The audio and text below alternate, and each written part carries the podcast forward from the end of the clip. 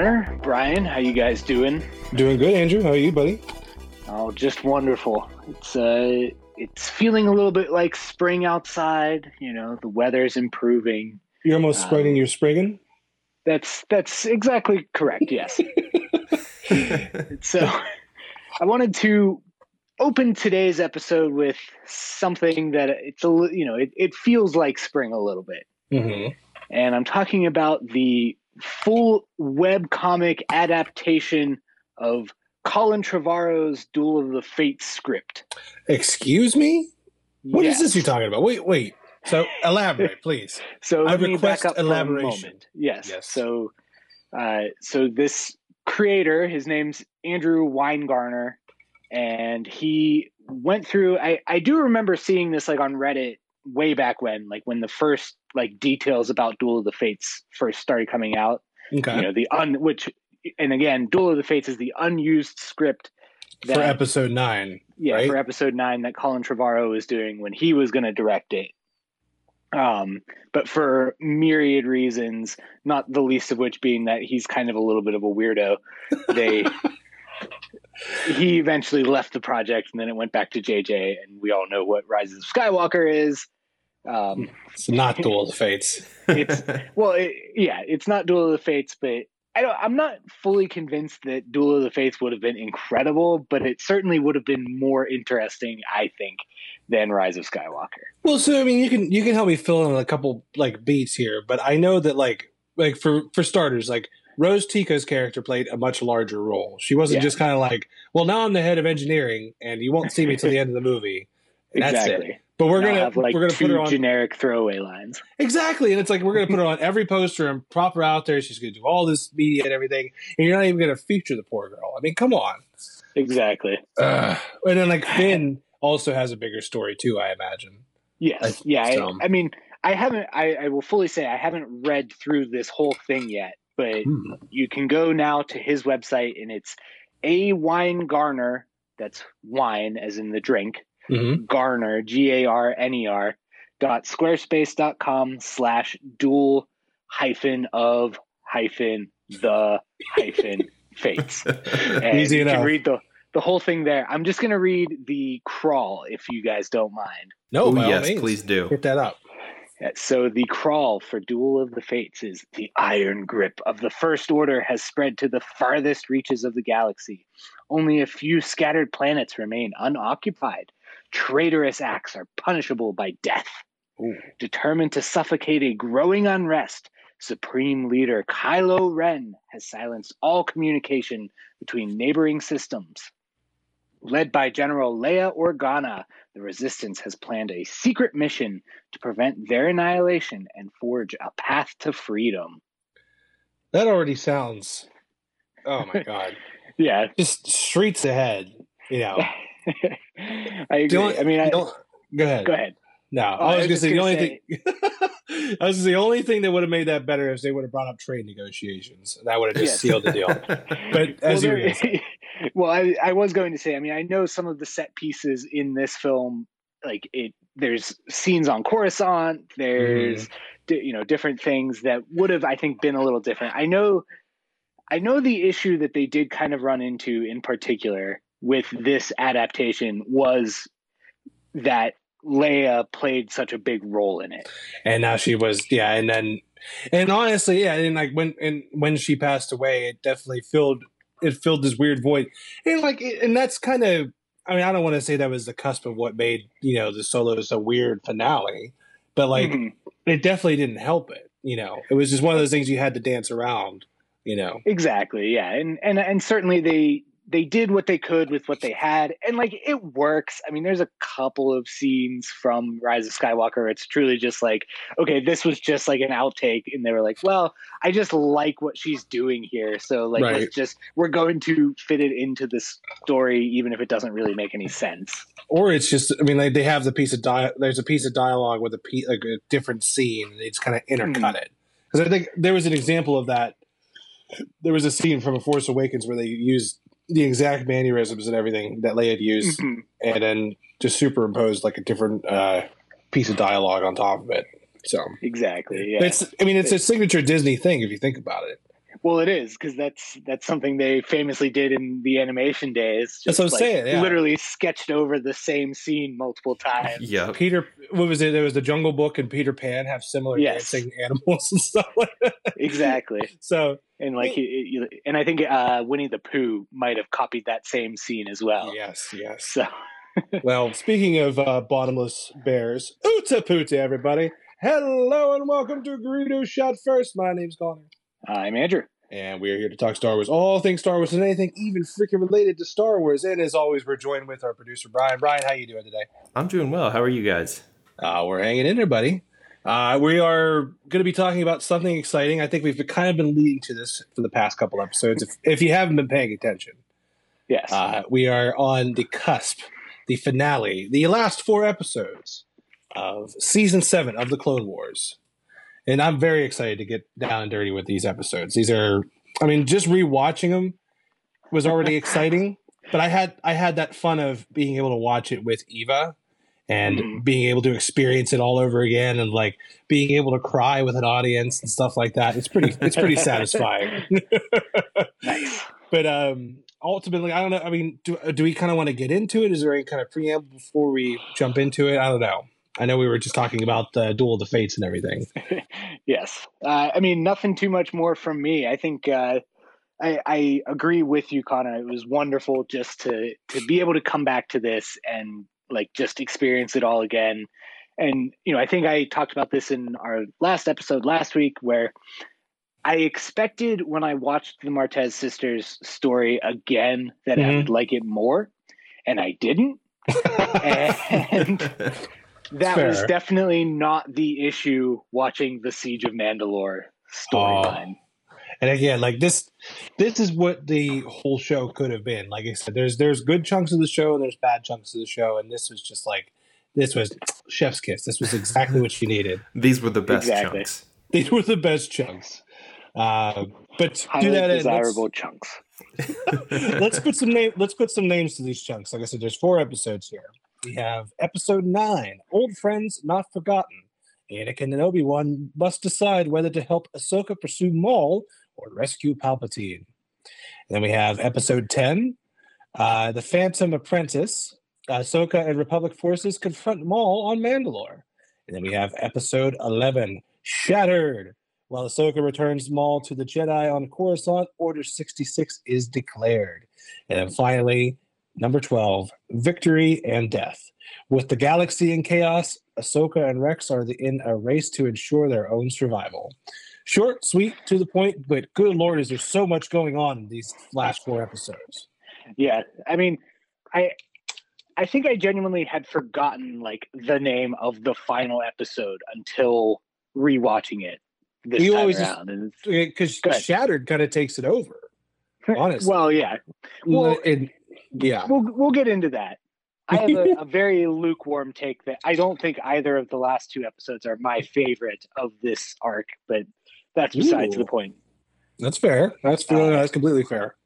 Yeah, it's it's it as I say, it's a lukewarm take. It it is not a hot take.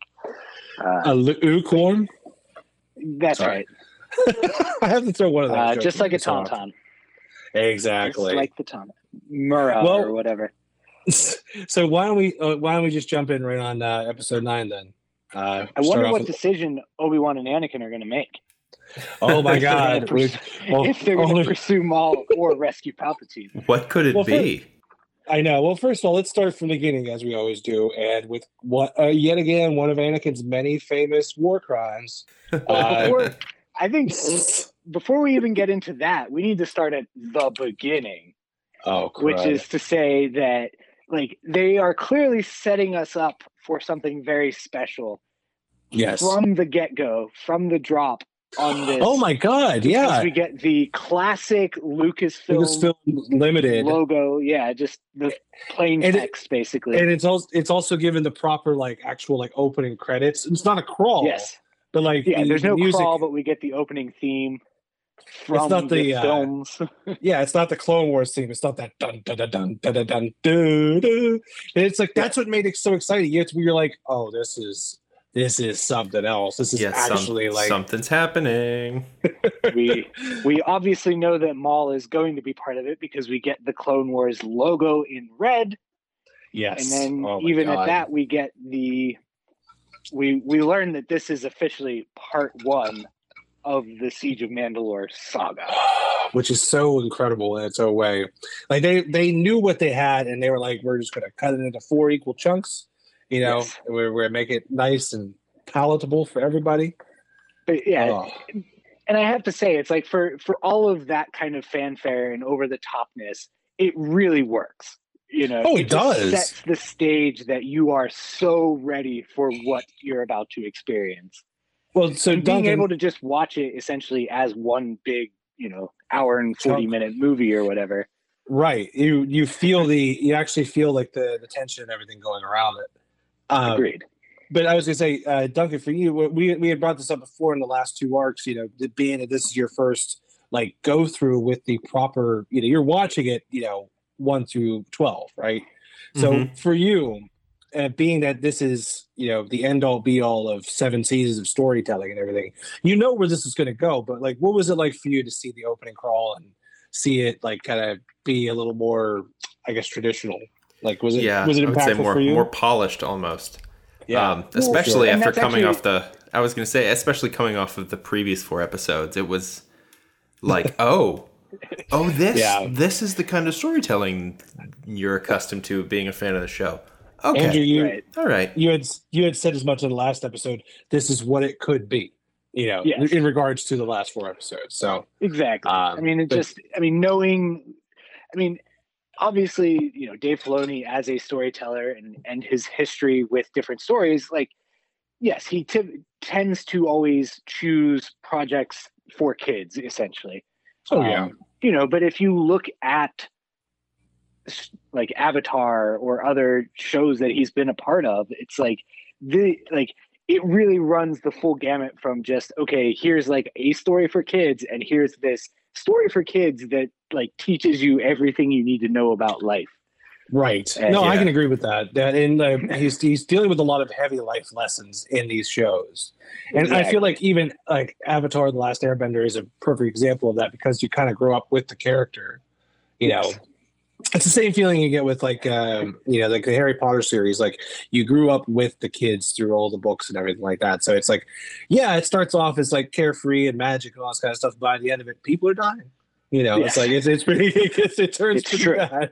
Gets gets pretty dark there. it, got, Yeah. it went pretty dark there for a while, but you know, cool. Yeah, kind of kind of touch and go at the end. but I, I do want to go back to one thing that you were saying, Brian. Like, in terms of the polish of these episodes, I genuinely feel like they even were just like, all right, we're going to let these render just a little while longer. oh, just to, sure. you know, push out a few more pixels in each of these character models. And Well, this was like this is another good look at like the new model for Anakin because like originally he had more of just like not a bob, but like his hair wasn't wasn't nearly as long in the original show, and now his hair is catching up to you know Revenge of the Sith hair, like much longer hair.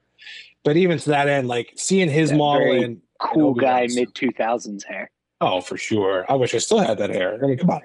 But- all I'm getting at is just like it, it's you see it right there, and even with Ahsoka and everything like that. Again, watching this with um, Eva and our friend Allie, they they said pointed they pointed out right away. She's like, "That's Rosario Dawson. Like that's almost the exact tunic she wore in the show. Like it looked just like her, you know." Yeah, and it's just it. it and- it's uh, fully realized and everything. Yeah, So- and I would even say like with uh with Obi Wan as well, you can kind of see maybe a few more of those like age lines. The wrinkles, you can Uh, see the the wart on his head. Or is it a Yeah, wart? I don't know. exactly. A mole. I don't know what you call it. Yeah, yes, There's just the the the Ewan McGregor special. yes, Let's leave it exactly. at that. Fair enough. but yeah, but it was just like the detail is just like okay, I'm just watching the actual. You know, this is like previs for Oh, episode three, essentially. it's so good. Well, even to that end, so we we like I said, we open up with uh, Obi Wan committing more crimes. more core crimes. So the point where he has to like pretend to was it pretends to surrender just to get the tactician droid out, and even the tac like I love the battle droid. This is classic battle droids. We're like they surrender. Well, that's a relief. Like that's that's exactly it was just like perfect for the scene. It's like, oh, we battle droids. I wish you were all just as innocent as that guy. It just Yes. like completely t- kills everybody, and then you have Rex hanging out underneath, uh, you know, waiting for the call. A great, there was a great little joke. He's like, "We just need to hang on a little bit longer," and the rest of the guys, are, where they're all hanging from under the bridge. Yeah, So very a- very yes. slapstick. Yeah, of course. Literally hanging on. Yes. So fun time, and then uh, they're able to save the day, and they get called back. They're like, "Someone's using your old, uh, you know, your old code of fulcrum," and they're like immediately like, "Is this Saw?" Which was thought Yeah. was a very cool, like, it was Yes, another nice like, oh throwback. yeah, yeah. I forgot Saw was originally from the Clone Wars. Oh yeah, Yes. he's alive. Technically, he's still alive in Ron. this. Yeah, and so. But I, I didn't realize that Fulcrum was his call sign or whatever. So that's a cool nod to Well, uh, ro- like Rebels. Exactly. Yes, because yeah, the, it's certainly an ongoing uh, call sign that that we see used in a lot of different applications, Right.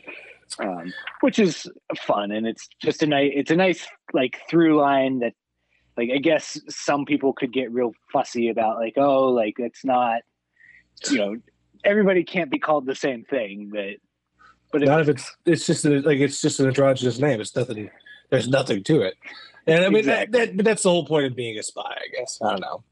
But all the same, it was a nice nod, and it got them back onto the ship. And then next thing you know, Rex is talking to somebody on the on a projector screen, and they do the slow turn, and you see Bo Katan and Ahsoka just being like, "Hello, Master. It's been a while." And now Yeah. this was the scene that got everybody hyped whenever they first dropped the trailer yes, dropped it Because- in the trailer. oh, it was like right. It was that point where it was Anakin and Obi Wan just being like, "Okay, Rex, what's so important? You brought us all the way back here for like slowly just realizes like what he's looking at." Yes, That that was oh, and again, just knowing the history between him and Ahsoka, what they've been going through, like it hits, and it's like, "Where are you? Are you okay?" Like you can see his genuine care and everything. It was like heartbreaking. Ugh. Well, I I agree. It's there's something that I described in my notes while rewatching it, just in terms of like Anakin's like yes, his smarminess, like Mhm. particularly in that opening scene that you're describing, but Yeah. also just like the way that he kind of like deeply and pathologically changes his behavior in the idea that like oh I can like get Ahsoka back essentially Do something to maybe help her at the very least. exactly I mean, this is going to go into more, you know, more detail when we get you know, further in. But I'm, this is just a early stages of showing just who Anakin is. And we already know who Anakin is as a character and like how his his laurels and all that kind of stuff. But like, you see how much he misses him and misses Ahsoka, how much he wants to help her. Like with that, with a split second of just being like, oh god, like it's just it's flipped on the dime, like you said, just flips his whole his whole attitude. But um, and it's just and it's portrayed in such a good authentic way as well like you know a lot of credit like to matt lanter for Oh pulling God, it yeah. off um you know the whole in like, terms whole of voice cast. well exactly and just being able to to kind of pull like flip that switch between like because there's two kind of similar but very distinctly different relationships that Anakin is constantly going through, which are you know his relationship with Padme, obviously, which we talked about a couple episodes back, Right. and then like his relationship with Ahsoka, and it like and it actually is very effective in terms of shifting from that like you know romantic love whatever you know life partner kind of deal to like Ahsoka is like his child in a sense. Just someone he cares for at the very least. If not like a sister, then yes, Yeah, maybe a sister child. would be a better. Yeah, Yeah, little sister. yeah, exactly. Snips, if you will. That's right. That's what they say. That is what they say. Well, so uh, eventually they're able to work it out, and they come back, and you know they're all on board, and they're planning everything out. They're like, okay, here's what we're gonna do. We're gonna go and catch Maul. Uh, you know, we're gonna take care of this. We're gonna do all that. And then at one point, you know, I forget, I forget the. I, I- so Anakin takes Ahsoka off to the side, and that's when he's like, uh, the boys been working on something. And you eventually see the scene of them with all their painted helmets and everything, Rex included. Now, for for my money, I'll just say like that part was like, oh, like it was like a, it did hit hard. Again, going Yeah, back to like I mean, just Ahsoka's whole feelings about the Jedi and like her role as a character in Star Wars has always been the Jedi Padawan who's fighting during the Clone Wars. These troopers are just as much family to her as the rest of the Jedi are, and that's what makes this scene that much more like, ah, you know, it's like it's a little more touchy, I guess you could Yeah. say for me. Yeah, I mean, two, two, two points on that. It's like, firstly, and I'm certainly like, I'm generally not saying this as a knock on the episode, but it's like, I don't believe in my heart of hearts that, like, you know, these highly trained, highly skilled members of the 501st would be like, yeah, like, I missed that little girl that used to run around with us. So we're going to paint our helmets like her now. um, That's fair. but but it's certainly much more for like the audience's edification and satisfaction that like she is able you know that she's recognized as this kind of hero of the war that she is of this Yeah. story But she doesn't. She doesn't think she deserves the accolades, and that's where Anakin's like, "Wait till you see what they did." You know. yeah well and I, I do want to get into that point in in a moment but then kind of the the second side to that is we do like ahsoka is, essentially reflects on the point that you were just making connor like later on in the later episodes where she Mhm. basically says like all of my life from the time i was a young child i've been in this war essentially Yeah. and I don't know what to do else, you know, and like Jedi don't really they're not warriors, they are Jedi. And she's like, I don't know what to like how to function without the idea of a war. All I've ever known was fighting. Yeah. Um, And- so I so obviously it's like this is just setting up that further uh, discussion and, and the further plot points in Shattered in particular. Oh, so this is also we've also have a, we. I think I might have skipped over this, but we have the briefing moment with Bo Katan, and they're talking about like what they're going to do on Mandalore and how they can get there and all that. There's a great line. I think it's. I think uh, Bo says to Obi Wan, essentially, like Obi Wan's like, doing this will break so many treaties. You'll essentially be starting another war. And then she just, without even missing a beat, goes, "What's one more?" And it's like, oh, so it was it was so heartless, but it was such a cool, badass line. And Yeah. then uh, that was a great exchange between her and Obi Wan. At one point, where like she throws a jab back at Obi Wan, being like, "I thought my sister meant something to you," and like Obi Wan Yeah. was like taken back, and then eventually had to come up and be like, "She did," and but she knows that I, you know, my duty to the Jedi comes first, and like my personal feelings, this and that. But there is a there is a great moment there whenever he is telling his reasoning that they pan over to Anakin, and you can see Anakin's reaction to his react, you know, to what he would do. Yeah. and it's kind of like he's just like what? Like he's like kind of in disbelief. It's you could tell that's not what anakin would do. And this is also just propping up what's uh, what's eventually to happen. You know what i mean? Right. so. And also just I, I would also just say it's like anakin kind of fully like reconciling what like satine meant to obi-wan and kind of being like exactly. Wait that's like what padme and i have. Like, right. How can i how can i get away from that? Doesn't make any sense. Um but yeah ul- ultimately fast forwarding again to Ahsoka, they got the helmets all painted and everything, and they're ready to go. And I think there was a point where she was about to reach out and touch the lightsabers that he got her, which were all brand new. And the some sirens upgrades. Yes, uh, maybe a little, maybe a little better. And then you just change the, for whatever reason, like you could just change the color of the blades. I guess that's a thing. Like Yeah. Eh, that's one of those things where it's like, well, it's like you know, someone who's like a casual fan will just be like, "What do the colors mean? Like, why why are some green and why are some blue?" And it's Yeah. like you want to give them a definite answer, but I feel like more and more you and I are just like, "I don't know." Like it's Yeah. just like they Well, literally you- just pick and go. Like we yeah, have if you we have some reasons, but I don't know. Yeah. I mean, I guess there's some kind of old school uh, legends perspective, like from the KOTOR games in particular, where like they kind of explain that Jedi who use a blue blade tend to be the warrior kind of class, Which would make And sense for Anakin. right? And then uh, Jedi who use the green class or the green blades are more the diplomatic Right. sort. So kind of like Qui Gon, who is He was a diplomat. Yeah. yes, I feel That- that. That's what I've always heard as well. But then you play stuff like Jedi Fallen Order, and you get to the point of choosing your color, and it's completely arbitrary. yeah. yeah, But I mean, like, I think I think the focal point behind making whatever color comes out of your crystal is just what kind of energy you force into it or something like that. I think that's one of the reasons why like there's a purple blade for Mace is because like he had some dark side energy. He was able to like force into it and this was like a combination of the two or something like that.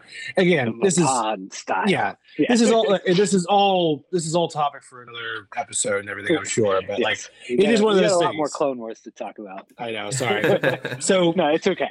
so he gets the alarm obi-wan comes running in and goes there's been an attack. We have to go now. We're jumping the light speed. It's like where are we going? It's like we're going to Coriopolis. Uh, i was going to say all right we're going to coruscant sorry i just made it a little local uh, we're going to coruscant uh, the chancellor's been taken and it's and this is another great line they're like who was watching him? And uh, I think Obi Wan was like, um, Shaak Ti was on was supposed to be watching him, but we have no word from her. And it's like, great, she died another time, most likely. Yeah, yeah. this time it's off camera, but still, it's like, yes. good lord, she can't it's catch a number break. five or six or or so. Can you imagine? Also, that she's the same species as Ahsoka, and like mm-hmm it's like Ahsoka is like one of the most popular characters from Star Wars right now, and then you're like, who are some other great like what's what's her species even name? I can't think of it. I want to say no, Togruta. Togruta. Like what are some other famous Togrutas? Well, there's Shaak Ti. She's died seven times. Like yeah. it's just that's that's about it. That's all we know about Shaak Ti. But yeah, yeah, I, I felt bad for her, even though it was like it was just a name drop. Yeah. I think the only I mean the only other Togrutas that I can think of also in the Clone Wars were like that one group that's like imprisoned on that one ship. And that's where um it's uh, Obi Wan. I think he he yeah, I think it's like he's in. undercover or something. Yeah. And he he gets imprisoned, and then like he's like, oh, I can help these people, but every time he helps somebody, the person he helps gets injured, and that's his yeah. torture because yes. he's Jedi and he's selfless. Yes. yes. Nice. I'm sorry. That was one of the more like that was like one of the psychological episodes I remember. It was like really like made you yeah. think. Agreed. Uh, agreed.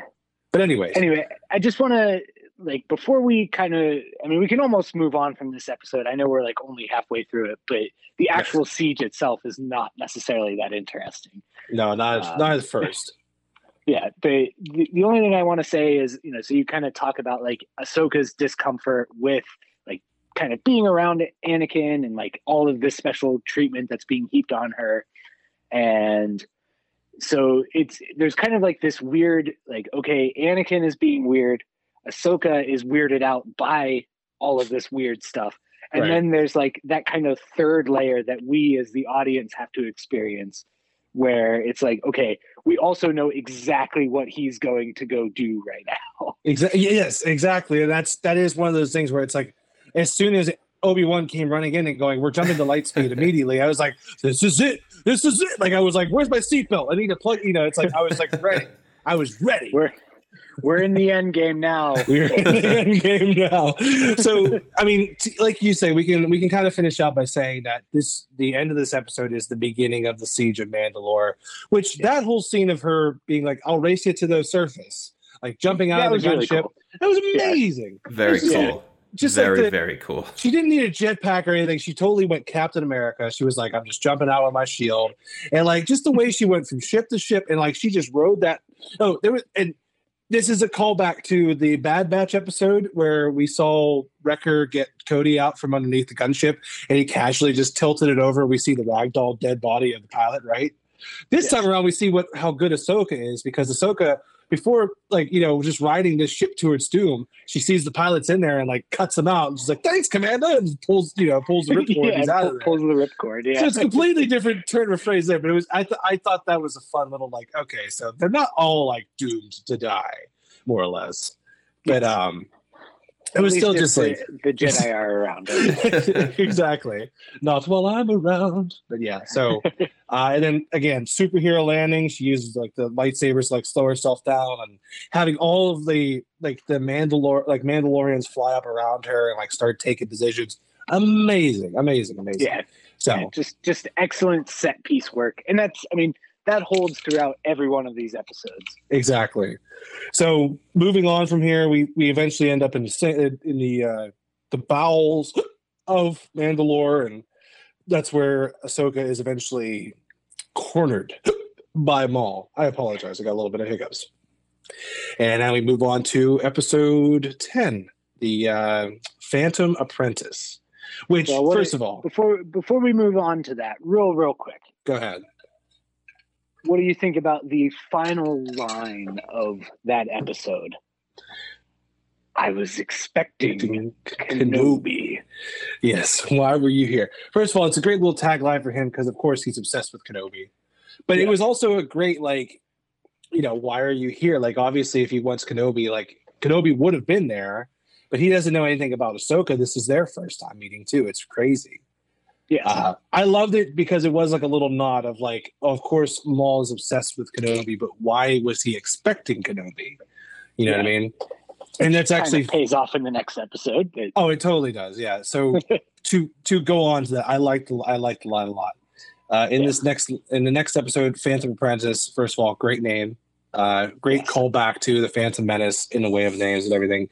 And it's just uh, uh, back and forth between Maul and Ahsoka.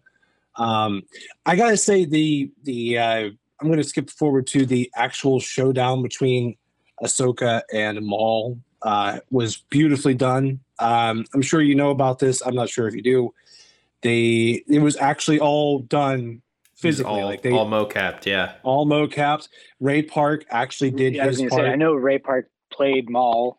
I forget I forget the lady's name who did Ahsoka, but I know she was like she was trained for this. She was a stunt woman herself. Um, but just you could see the difference in the actual fight. Like Oh you- yeah, the the physicality is 100% there. Well, even just like I mean, like going back because I I know for you, Brian, like you've only seen a handful of like lightsaber fights in the last season, but like through the whole series, like the lightsaber fights were fun, but like there were a lot that were kind of stilted and everything. And uh I don't know how he did that, but uh it just like just um just doing uh what we did, like just you could see like it was much more fluid. It seemed like all the all the all the points hit. I don't know how else to put it. Um, like there was actual, like you say, actual physicality behind it. The mocap was brilliant, and just the actual exchange between Ahsoka and Maul was some of the best dialogue we had for the show. I love the, I love that. Like, what did you think of the big reveal? Whenever he was like, "Here's why I wanted Kenobi," you know. Yes. So well, I mean, well, I mean that's that's exactly the point that I'm I'm getting at is that he like Maul essentially offers that he had like he staged this war on Mandalore in order to draw out Kenobi so that he could bring well, his both- apprentice. yeah both uh, Obi Wan and Anakin for that matter because there's also a lot of kind of heavy interplay that in this well okay so let me kind of take a timeout for a moment because Okay. so my lukewarm take is that this is actually my favorite episode of this arc I'll agree and with that. possibly of the clone wars in general Okay. um, only because as as you say just the like the back and forth between Maul and Ahsoka like in all capacities both the like the dialogue and the actual you know Fighting. battle that they have later yeah is just so far beyond and it's just so awesome um It's but then we also kind of yeah well and, and that's exactly it it just feels so it's like the kind of interesting iteration on star wars that is so compelling to i think me and, and you guys as well Mhm. um it's just not something like yes the tropes are familiar but the actual execution of it is just so new and fresh Right. Well, I was to say, do we want to reveal like what his whole plan was? I kind of led on to it a little bit. I, I figure this is spoilerific as it is. Yeah, no Well, spoilers yeah. for this episode that's been out for a year now. That's fair. Yeah. So, okay, yeah, as you said, Andrew, he staged this whole war in hopes of bringing Kenobi, who would inevitably bring his apprentice, Anakin. And the reason he wants Anakin to come is because he had a vision about Anakin and Sidious and the grand plan and all this kind of stuff. Now, just like hearing Maul spell it out, and even though we already know this as the audience, it was still just exciting being like, what? Like he knows? And it's even more like it's more of a tell because it's like Maul was trying something kind of good in all in all fairness. Like it was like he knew he had to stop you know so and so before they were to become who they were to become. It was it was pretty freaking incredible in that sense. It's just being like he was that close to it, and even so much to like throughout the episode, like there are little moments like that he's just leaning towards it, and I think we also get. I'm bouncing around here, so I apologize, but like we have little nods to Rebels with uh, Gar Saxon, who is like the Yes. leader of the Mandalorians. Um, the lady Mandalorian, I can't remember her name. She's actually in the comic, like the son of Dathomir comic. That's like the Oh. episodes in between this that um, connect like why Maul escaped in the first place and how he's able to get there. But all the same, um, we get down to uh, we do it. We get down to um, the point where Maul is like talking to all of his business associates before he leaves. We get like a nice little tease of uh, oh, what's his name? Vidi, not Vidian, uh, Paul Bettany's character from Solo. Oh, Uh, it's you know killing me. I meant to write that down and I forgot. you know, it's This might I wanna- be a, a reminder of. Is it Quinlan? No, Quinlan Vos. Or no, that's a, no, that's a not Jedi. Quinlan Vos. He, yes, he's a Jedi. Dang it. Um, Paul Bettany you- Star Wars. you are thinking of the character known as. Um, I'm so close. His name is Dryden Vos. It was a Vos. I knew that. Yes. Wonder if he Ah. is related to Quinlan Vos. Could be very distantly. I mean, he has that little sword thing. So what the hell? Yeah, That was a fun. Quinlan moment. We had Vos is the one that like that He had- disciple book, right? I Oh think. yeah, which is also another like uh un unfilmed like Clone Wars arc. If you haven't read it, I suggest you do because it's a great Mhm. story about him and um Asajj. It's like, or no, yeah, Asajj Ventress. like it's her. Ventress, yeah. It's like it's her little uh culmination of the story, if you will. Um, Yes. but to to go at it like i had a little fun moment uh, at, at the end of their fight in the in the throne room there's a point where uh, Ahsoka kicks Maul back and he goes through the window and I like Yes. bust out I actually did a like a real loud like laugh because his lightsaber like left that Yes. scoring as he went out Yeah. the window Yeah, I was like, that's perfect. That was that was pretty good. Like it wasn't meant to be silly, but damn it, was it silly? Like it, It was, was, just it was a very nice touch. yeah. So, ugh. It works. but to So- you know to as you're saying, uh, finish it out. I think I don't know. I'm sorry. I know I keep going. the The final exchange between Ahsoka and Maul, right at the top of the dome, Mhm. top notch, especially considering like what they're at and like it's just Ahsoka. She's got no blades, and uh, Maul cuts the beam in between them, and he's like, "He's your last chance, join or die," or something like that. And then gets the one up on Maul, and like Maul starts to fall, and Ahsoka reaches out and catches him. And this is the part that got me, and it still gets me each time, where he goes. Let me go. Let me die. Like he's just like it's like you don't know what you're doing. We're all going to burn. Like it's just like oh my god. Like he was like he was so right, and nobody believed him. Well, us as exactly. the audience and- believed him, and it was like, oh.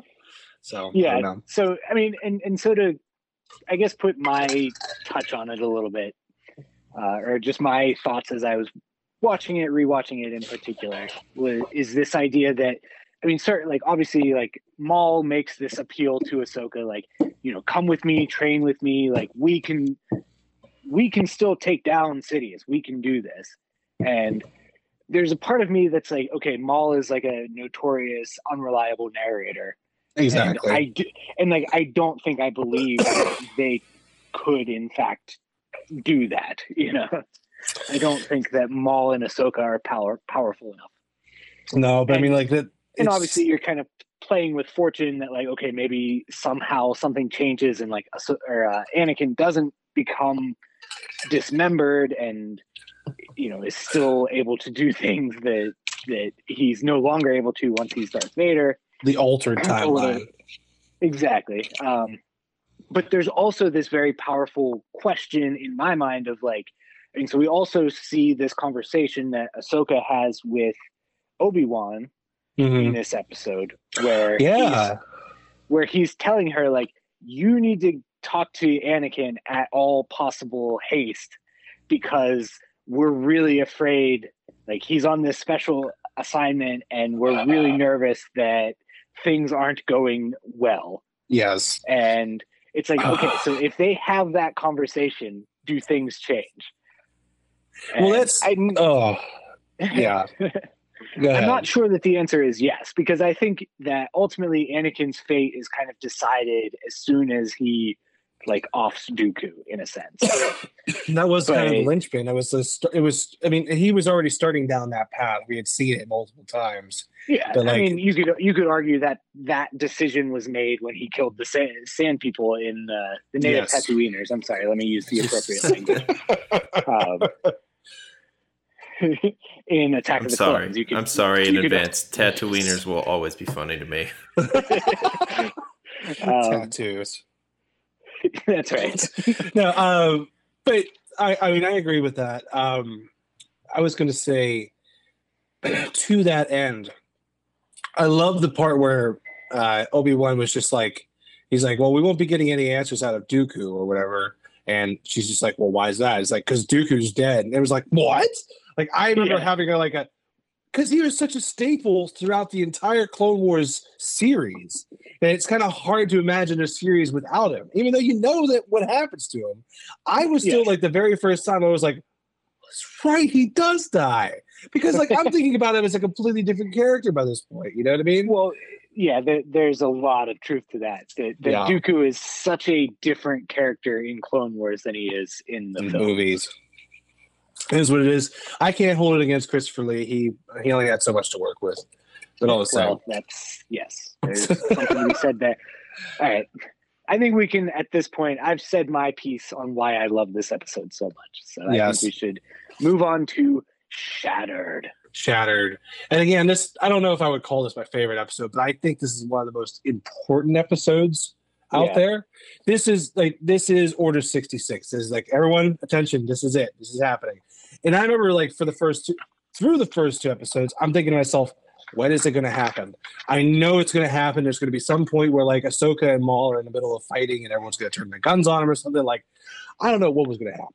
But And yeah, and I would say like the f- the first five minutes of this episode, maybe it might even be a little less than that, are just so unbelievable. I mean, first we get like the Jedi box is what I Yes, it was like- notes. it's from a from a uh, from a bygone era where we used them to like keep you guys as like this is the last one and just seeing Yeah. like and especially like you say because it's all the music is very ominous it's almost the same music you hear under uh anakin whenever he's like contemplating going after the jedi who are going to the chancellor's office it's like almost the exact same music which i think is purposeful because of Well, you know the agreed, time frame yes. but regardless like dude go ahead I, well, I was just gonna say. I mean, it's it's much more of that kind of like synthy. It's or, or and just like Yes. the very kind of discordant like strings that we do kind of get poking through there. And it, I mean, it, that's exactly what it reminds me of, and I- it just builds so much tension. I love there was that moment uh, in transit between planet to ship where they're zooming in on said Jedi box, and all you can see is Maul's eyes, and it's his Yes. little yellow pupils, but like he's dots every so often. He'll dart from this side to that side, just looking at Oh, yeah. everybody. So menacing, so cool. But it was just like Yeah. so perfect for what you uh, imagined it all to be. And then they get him onto the ship and they lock him into his quarters and all this kind of stuff. And then now we're uh, Ahsoka and Rex on the bridge as they go into uh, light speed. And this Yeah. was a beautiful moment. This is what we were starting to go ahead. Go ahead. Well, go ahead. okay, let me just rewind one moment real quick.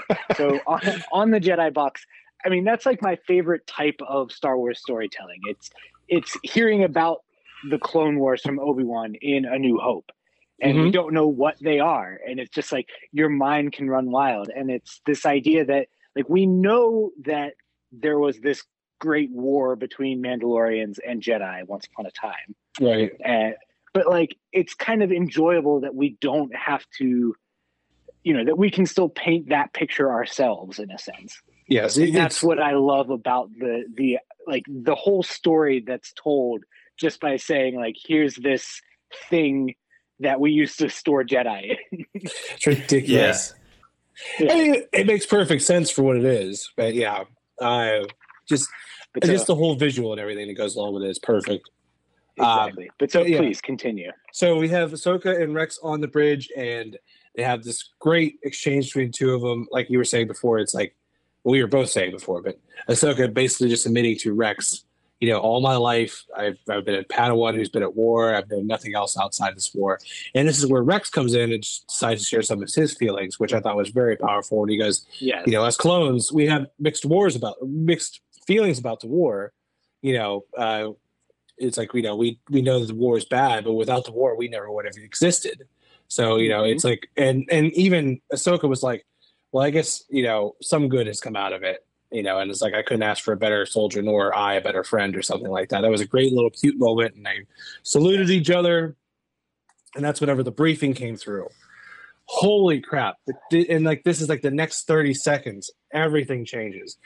Yeah. Again, now Brian, I keep going back to you because you didn't see seasons one through six like Andrew and I did. We didn't see these clones. We didn't grow to know and love them and everything. And like it's just like Yeah, I I, I haven't formed an attachment quite yet. seeing the the reaction that Rex has. He's like literally shaking because he's just holding back as much as he is. Was heartbreaking. Like yes, there's been so many heartbreaking moments in this series, not even just the Clone Wars, but just Star Wars.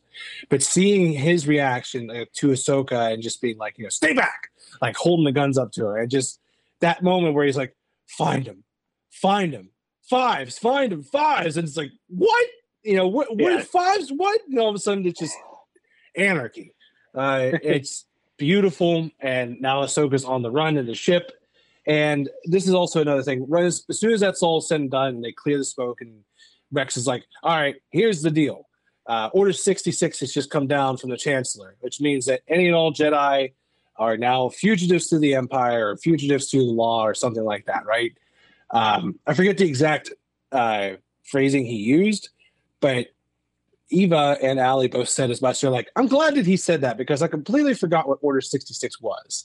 And it's like that makes so much more sense now and why they're chasing him. It's like, okay, so they did they did that more due diligence, not just saying Order 66, but like, here's what Order 66 means, you know. So you got that going for you. yes, fu- fully Excuse me. agreed. And and I think you well, you make an excellent point, Connor, and and I think I have sometimes like even in like my most recent watch through to to kind of prepare for this episode, I I think I sell short a little bit like Rex's, you know, kind of fleeting moments of remaining sanity that like he kind of trains himself to have Yeah. um, you know, in, in terms of as we find out in a few moments, like what his, uh, you know, that he filed this report on behalf of Fives after the whole uh, uh, biochip conspiracy plot Which- from so- season six. So this makes that canon, which is kind of crazy to me. Like I Yes. was always under the assumption that it just was since it was in season six, it was kind of just pushed aside. Right. So, which I mean, I'm glad it's not. I, I thought it, I always thought that the, it was a great arc in itself. Well, know? we and we do know from Rebels that I mean they, you know, like when we find Rex in Rebels, we explicitly Mm-hmm. hear like, yeah, we, uh, you know, we cut out our microchips, got wise to biochips, exactly. But it is like, but it definitely plays out a little different in terms of like on on Rebels they paint it as we saw what happened to fives and we decided to do this uh, ahead of time. Yeah, Exactly. Uh, So, whereas but- in this instance, he still Ahsoka. flips, but yeah, but it's actually Ahsoka's doing. So still incredible. Uh, just like oh my god. But so and honestly, this could this is kind of a combination between Shattered and um, Victory and Death right now because we're going to kind of transition to it. So the rest of it is Ahsoka on the run after she gets Rex fixed up. Rex is on her side now, and so now they have to find a way off ship. And then what we didn't even mention this. So the way that she decides that she's going to do this is she needs a distraction, and there's That's only right. one man for the job. Holy hell! You want to talk about some great hallway scenes? yeah, right. It's Star Yeah, Wars, like I- oh my god! Yeah, I mean, she that- needs she that needs an agent of chaos, and uh, she found him. she certainly gets one. She certainly gets him. Yeah, I I, mean that like the first extended scene with Maul, where like he like first he uh, breaks the door off and then uses that to dismember yeah, to yeah. behead the troopers. And then like he's then- using it as a shield and he like impales the Yeah. guy to the wall. And then like they're running out and like the blast door and he gets the one guy's like, no, no, no. And he gets his freaking arm chopped off. I was like, what? yeah, Oh, just so that he can get access to the uh, communicator Oh that he my has on God. his wrist. so good. And- I was So like, good. damn, Disney, you scary. Yeah. yeah, the violence gets turned up to like 13 on that. Like, oh my Yeah. god. I can't think of anything like you know Star Wars or like uh, even in the Marvel Cinematic Universe or anything that's like quite so graphic as this thing on this child series. God, it's so good. Uh, But like I just I love seeing like you you love seeing how powerful Maul is and like that, that raw anger and everything like that. Well- just, oh yeah, so so I guess I have kind of two comments on that. I mean, first off, that discussion that Ahsoka has with Maul when she frees him is just remarkable. Like her, like her power relative to his power in that conversation, where he, like he's basically like pleading with her, like, "Will you please give me something I can use?" And Yeah, it's like I'm give me a give me a rooting for fighting you. chance. yeah, it's like Yeah. I'm not rooting for you. It's like you Yeah. just need like I need a distraction. You're it. Like it's like Yeah. okay, that's yeah, that's and pretty so cool. Just, yeah, As- Ahsoka is so boss in that, and then I'm kind of like perplexed. Like, am I supposed to be rooting for Maul in like these you know subsequent scenes where he's just wreaking so much havoc? and I think the answer is yes. Ay, yeah, ay. Well, all the same, it's just like, I mean, just going crazy as it is. I just, like I said, I love seeing him go into like the engine room, and all of a sudden he just like he takes down everything. He's like, well, they didn't just dis- he didn't like just repair the the hyperdrive. He just completely eradicated it. Like, yeah, The hyperdrive is gone. I think is what they they Yeah. say in uh, in Oh. uh, Victory and Death. Well, even to that end, it's like, and this is coming off of Andrew. I know you're still reading it, but like something like the Great Disaster uh, in Mhm. Light of the Jedi, like we kind of see the after effects of coming out of light speed, uh, ill, ill properly, I guess you could say, like not at the right time. Um, it's something else we'll have to get into later, but like just seeing that aspect of it and just being like, oh no, we're being pulled into this planet because this is again going into the the weird science of Star Wars. It's like, of course, planets have gravity. The gravity is going to pull them in and everything like that. But you know, it, that's one of those of gravity weaknesses. wells has become so prominent Yes, in so many true. stories. I mean, I mean, certainly like in the Alphabet Squadron books for various reasons because they're you know books in space pilots. and yeah. um, but I feel I, I feel like it's been everywhere, especially like in the the the book sphere, so Oh yeah. so to speak. Well, all this. I mean, The, the only other thing I want to bring up before we really kind of wrap this puppy up is uh, Ahsoka's droid squad.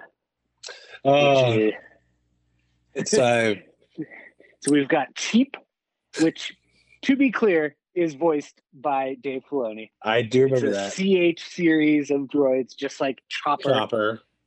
Uh, it, exactly. So so Dave Filoni reprised his iconic role to bring the voice of Cheap. Uh, we've got R7 and we've got Gigi, nice. which is which is what uh, Sullivan calls my mother. So Oh, Gigi.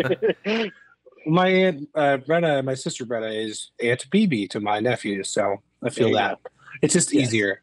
Well, yes. for whatever reason, my my my mom is KK, not Grandma. What does that mean? Well, I well, I don't really know. Well, she's not my grandma, so I don't know.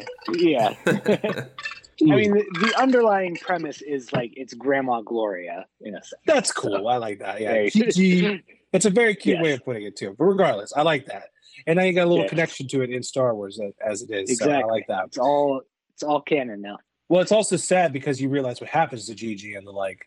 Uh, Yes. They they aid in the yeah, bed, So uh, you know, fugitives, and they're Yes. subsequently executed for their. I mean, they all they all pour, die pour one as out for the heroes, droid but if- commandos. yes. they all die as heroes. But if I have to go out, I would rather go out like R seven, where like he was in the middle of working, Yes. whereas uh, you know Cheap and Gigi just kind of get caught off guard.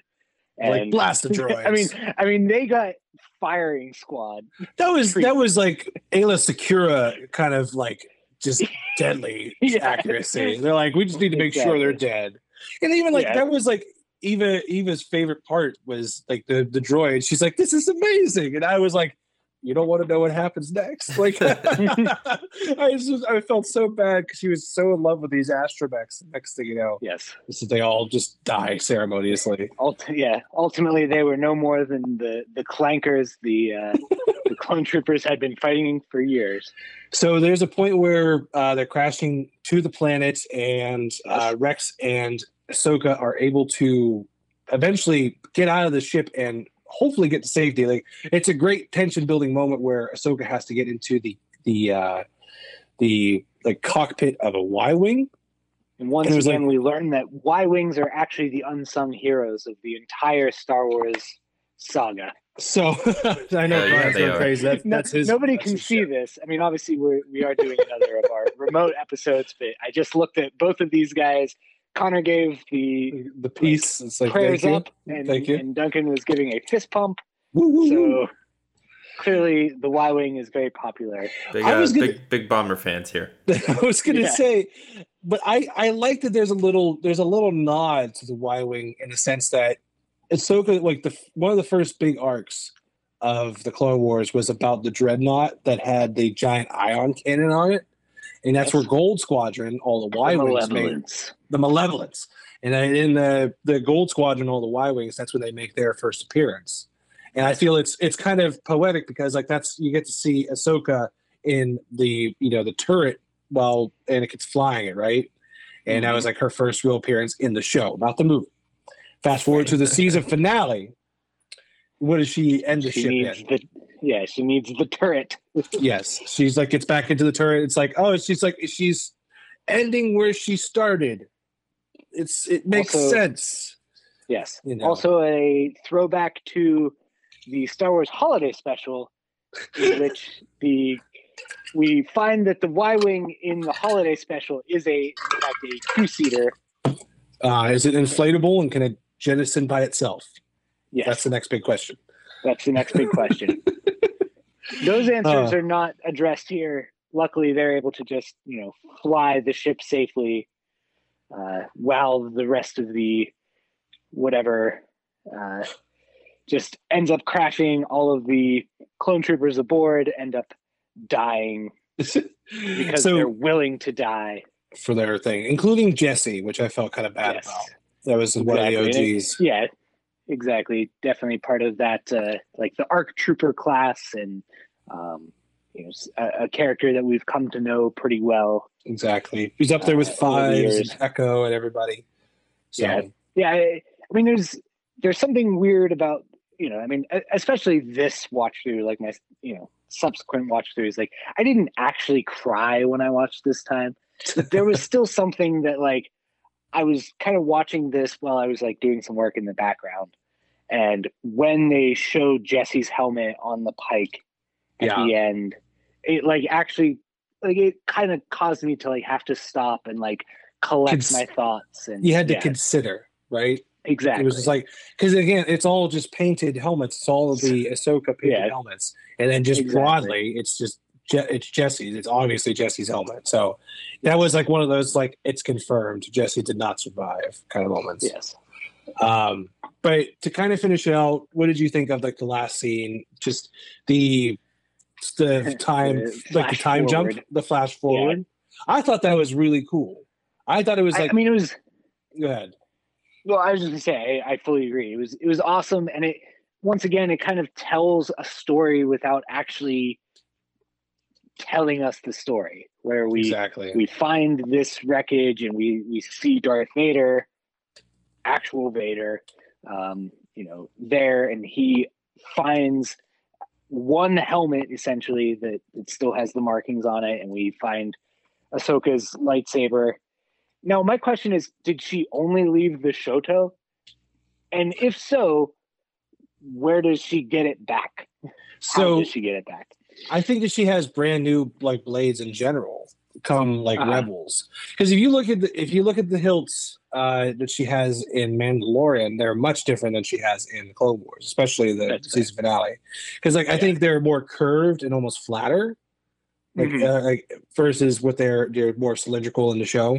Um Yeah. but that's semantics honestly. I feel like it, i i one of the books that i want to jump into is the ahsoka novel especially after finishing this i want to Yeah. learn that transition between this part of her timeline into fulcrum into the eventual rebels timeline Yeah. and i feel like there's going to be a story about where she gets her crystals and how she ends up getting Well- the white crystals and all that stuff right Precisely. I, I, I know that's like kind of the uh, core plot device of the Ahsoka novel. I I have it on like in audiobook form, but I, I admit I have not actually listened to it. So, it's fair i mean so especially I, I feel the same way.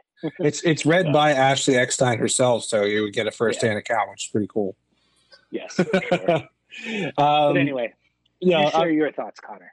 honestly, like I said, it's just I thought it was very beautiful. I, I love the shot of like it's just like you saw that Ahsoka took the time, like her and Rex both took the time to actually bury all of their brothers, like all of the all of the clones, which I thought was like they didn't have to do that, but it was beautiful. Like it was just it made it that much more touching, and you understood what it meant for uh you know everyone else that was involved with it. Like it was just it's heartbreaking, but Yes. uh, ultimately, like I said, the, the time jump and everything really worked for me. And just seeing, just seeing Darth Vader with a blue lightsaber is always kind of kick ass. Like just seeing, Yes. like, and like knowing who it is under the helmet and like what holding that lightsaber must mean for him. Like it's just, it's, it's one of those moments where it's like you understand why Darth Vader is such a tragic character like in in the full spectrum you know what i mean? Like he's always just kind of presented as the evil end all be all person but like he's also a very tragic character as well so i don't know. That's just me. Yeah. No, I, I fully agree. I think uh, you know there there's something that, especially when you see him through like the lens of his relationship with Ahsoka, Mm. even more, I would argue, than like his relationship with Padme, like Yeah. or his children. Even for that matter yeah yeah, that's just like his you know his biological children. To go back to that example again. Uh, even though I do think little sister is probably more ap- appropriate with that's Ahsoka. fair yeah but, but it's just like I don't think there's any you know there's no character I mean except for obviously like what Luke does in uh, Return of the Jedi that like could have pulled him out of his spiral except I think Ahsoka yeah. Definitely. And then again we we're just to finish out like this is also based on like he's you has said as much that like he sees what Ahsoka can do outside the order that she can thrive and that kind of Mhm. gives him the eventual hope that he can do something like this. But as you say he needs that structure. He can't just abandon it and everything and we eventually leads to where we know now as Darth Vader. Yes. no doubt. Bri- Brian do you have any other uh, thoughts or opinions on the finale there Uh, no, you you guys you guys definitely touched on it.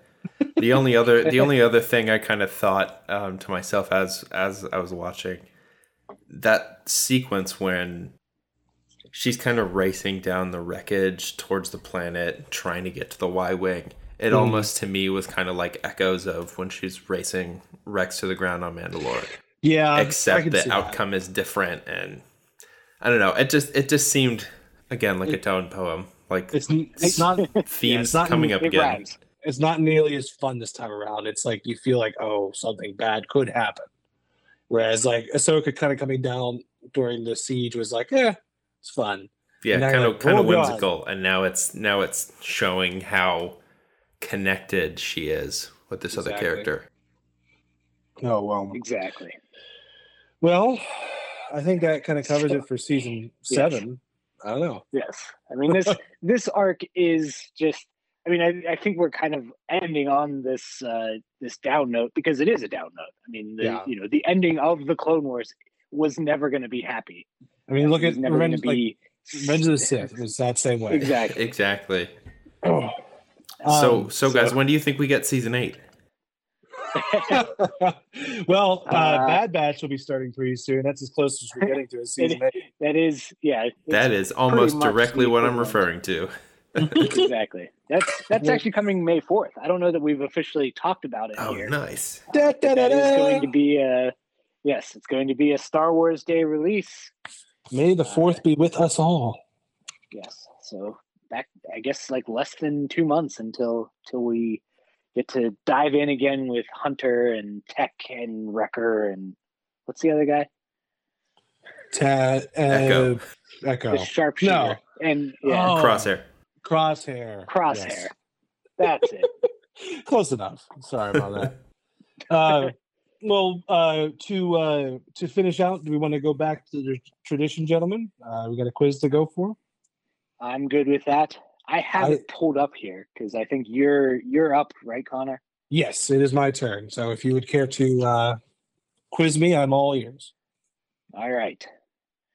so this quiz, this this hopefully should be a nice little palate cleanser after the kind of down note of the uh, what we were just talking about. This quiz is called "There's a Star Wars Jar Jar Binks quote that matches your vibe."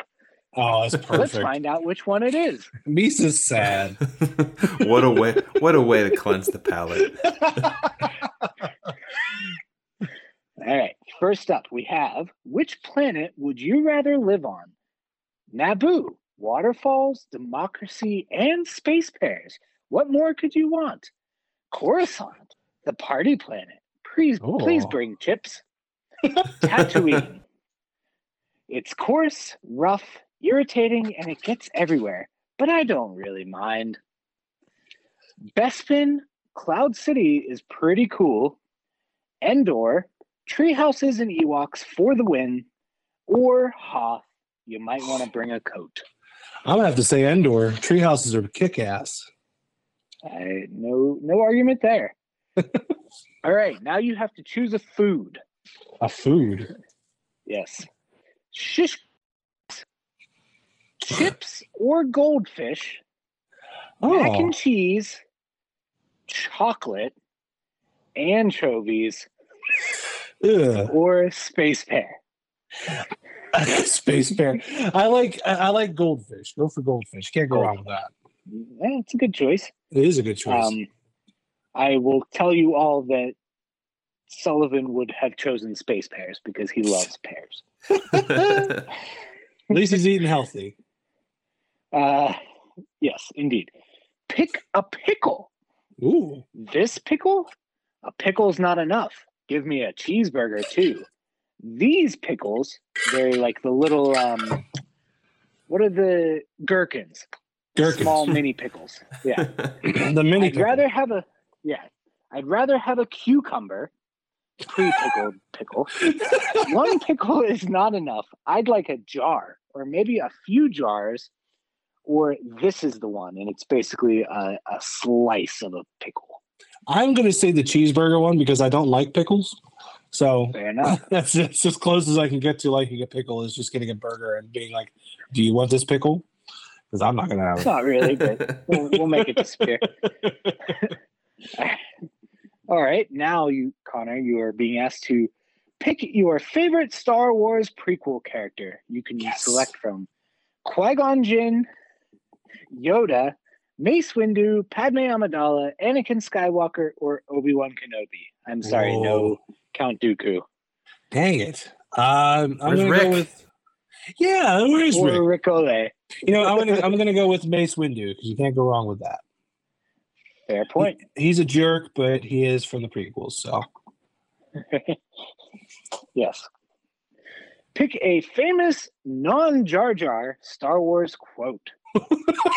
okay. I've got a bad feeling about this. Mhm. This is where the fun begins. Mm. Hello there.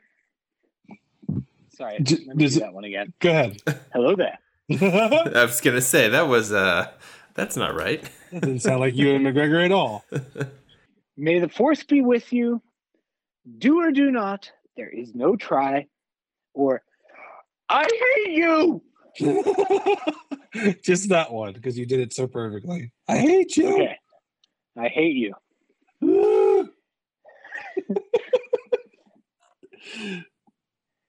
and so, Connor, the Andrew. results are your star your Jar Jar Binks quote to describe your total vibe is how rude.